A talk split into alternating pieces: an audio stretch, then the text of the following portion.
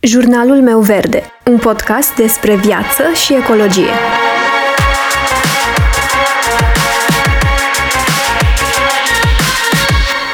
Bună, eu sunt Alexandra și tu asculți Jurnalul meu verde, un podcast despre viață și ecologie. La începutul lunii octombrie, Cehia s-a întors din nou la starea de urgență și se preconizează ceva măsuri mai drastice, chiar carantină în perioada următoare.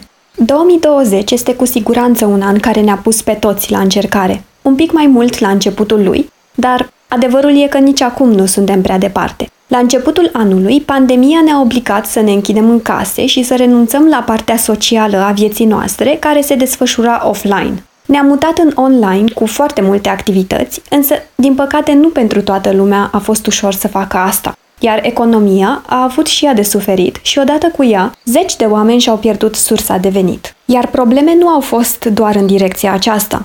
Chiar și micul progres la nivel global, care părea să-și facă loc în lumea eco, a fost afectat. Când ne cumpărăm cafea, de cele mai multe ori nu mai putem să ne folosim propriul pahar reutilizabil. Ne este din ce în ce mai greu să ne folosim caserola proprie atunci când cumpărăm din unele magazine sau chiar sacoșa proprie. Acum depinde de fiecare pe unde locuiește și ce reguli sunt pe acolo. Și ceea ce este foarte grav este că ne lovim acum și mai mult de produse ambalate în plastic de unică folosință. Frica a pus pe bună dreptate stăpânire pe noi și măștile chirurgicale, mănușile de unică folosință, dezinfectanții în recipiente de plastic au devenit indispensabile. Iar ecologiștii avertizează că deșeurile COVID pot duce la mai multe măști decât meduze în mări și oceane. La începutul anului, în perioada de izolare și carantină, au fost totuși și câteva vești bune în legătură cu scăderea nivelului de poluare la nivel global. Însă cu toții am știut, poate, că lucrurile se vor reîntoarce la forma inițială în momentul în care restricțiile vor fi ridicate. Zilele trecute citeam un articol de pe Mediafax din luna iunie care spunea că datele de la Centrul pentru Cercetare a Energiei și a Aerului Curat arătau că nivelul de concentrații de particule fine și nitrogen din China era la momentul respectiv ca la sfârșitul anului trecut, cu toate că în martie acestea au scăzut și cu 39%.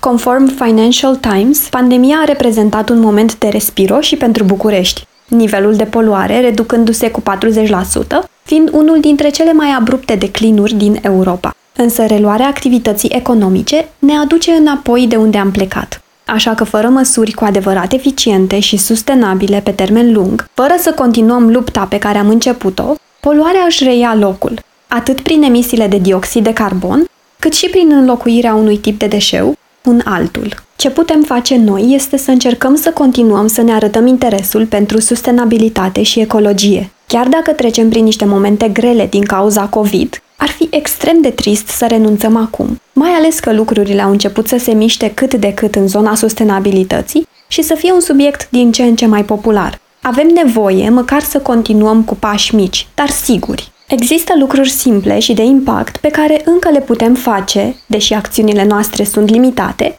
astfel încât să nu afectăm mediul înconjurător.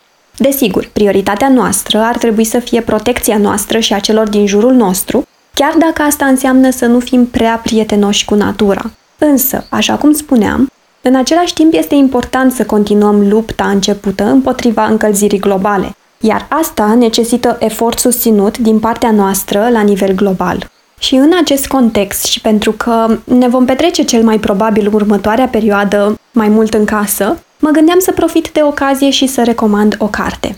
Este o carte pe care am citit-o la începutul anului Chiar am scris despre ea pe blogul meu, însă am rămas cu gândul la ea. Mi se pare foarte relevantă în situația actuală cu care ne confruntăm. Este o carte care expune într-un mod clar și ușor de înțeles de ce ar trebui să continuăm lupta împotriva încălzirii globale. Și asta indiferent de cât de greu ar fi. Este vorba despre o carte de non-ficțiune de la editura Litera.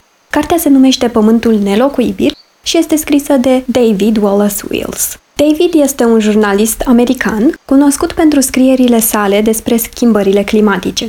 În 2017 a scris eseul Pământul nelocuibil și de atunci a scris în mare parte despre schimbările climatice în revista New York. În cartea Pământul nelocuibil, el ne prezintă scenarii posibile din viitor dacă temperatura globală ar crește cu 2, 3, 5 sau mai multe grade.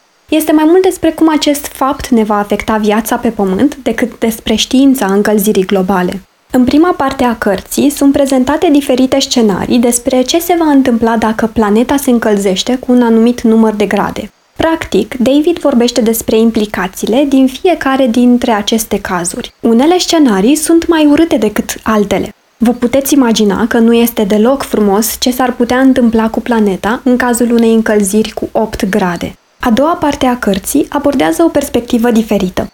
Cele mai interesante subiecte atinse mi s-au părut motivele pentru care omenirea continuă să alimenteze criza climatică, cine dă vina pe cine, cine profită de această situație și modul în care oamenii de știință au abordat acest subiect al încălzirii globale. Veți găsi abordate de asemenea și subiecte precum problema plasticului, politică, tehnologie și etică. Deși poate suna ca o lectură înfricoșătoare, nu este. Este doar o prezentare nealterată a realității zilelor noastre și am să vorbesc în minutele următoare despre câteva motive pentru care ar trebui să citiți această carte. Pământul nelocuibil se bazează pe o multitudine diversă de date și studii. Sunt 70 de pagini dedicate numai menționării surselor. Ce îmi place este că David prezintă opinii din surse multiple și că are o abordare jurnalistică ce accentuează astfel aerul realist al cărții. Și am să vă dau un exemplu în acest sens. Este un paragraf despre plastic, dar care este un exemplu foarte bun de abordare excelentă pentru a prezenta un subiect sensibil. Și am să vă redau citatul la care mă refer. Panica provocată de plastic este o altă parabolă exemplară a climatului, în sensul că reprezintă și ea o pistă falsă. Însă, deși plasticul are o amprentă de carbon, poluarea cu plastic nu constituie o problemă a încălzirii globale, totuși a ajuns în centrul atenției, cel puțin pentru o vreme, interzicerea paielor de plastic eclipsând, chiar dacă numai pentru o vreme, amenințarea climatică mult mai amplă. Am încheiat citatul. Nu pot să nu fiu de acord cu faptul că, într-un fel, plasticul a devenit principalul personaj negativ care apare în mintea noastră atunci când vorbim despre schimbările climatice. Dar adevărul este că nu e chiar așa și ar trebui să fim atenți la numeroși factori reali care conduc către aceste schimbări climatice. Chiar am vorbit despre asta în episodul 4 al acestui podcast. Abordarea din pământul nelocuibil este însă mult mai complexă. Nu este vorba doar despre o piesă a puzzle-ului, ci este prezentată imaginea completă, iar cartea tocmai prin asta mi se pare că excelează, prin faptul că toate informațiile sunt ușor de înțeles și sunt accesibile într-un singur loc. De obicei, când citim despre schimbările climatice, ne sunt arătate doar piese ale puzzle-ului, inundații, incendii sau alte dezastre prezentate separat unul de celălalt. Și ajungem poate să credem că există un singur personaj negativ. Nu este cazul acestei cărți însă. Aici veți găsi informații despre modul în care temperatura va determina migrația, schimbarea atmosferei, granițele oceanelor, vegetația și chiar dieta noastră.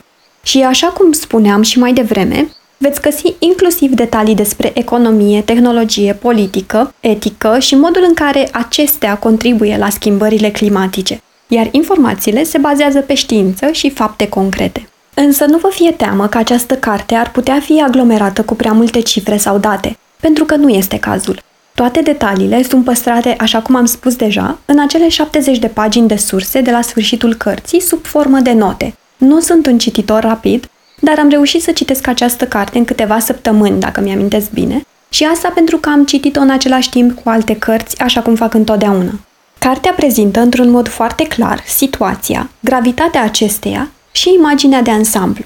Cred cu tărie că toată lumea ar trebui să citească această carte, de la adolescenți la părinți și bunici, de la politicieni la oameni de afaceri. Pământul ne tratează la fel, indiferent de câți bani avem sau care este statutul nostru. Și mai pot spune că nu este similar cu nimic din ce am citit până acum. Am dat pământului nelocuibil 5 stele din 5 pe Goodreads. Este foarte ușor de citit, foarte bine structurată și cuprinzătoare, însă cei drept nu aș fi citit-o dacă aș fi văzut sau ascultat alte recenzii înainte. Opiniile găsite de mine despre această carte sunt radicale și vorbesc despre un portret brutal al schimbărilor climatice, imagine apocaliptică și așa mai departe. Părerea mea este că toate acestea sunt titluri exagerate, scoase din context, care nu fac decât să impresioneze oamenii și să-i convingă să citească articolul respectiv cu orice preț. Chiar dacă nu ești un fan al unei lecturi de genul acesta, Încearcă măcar câteva capitole sau chiar poți începe de la jumătate sau de la ce capitol vrei tu. Cred că merită o încercare, iar dacă o citești, nu uita să o recomanzi la rândul tău mai departe.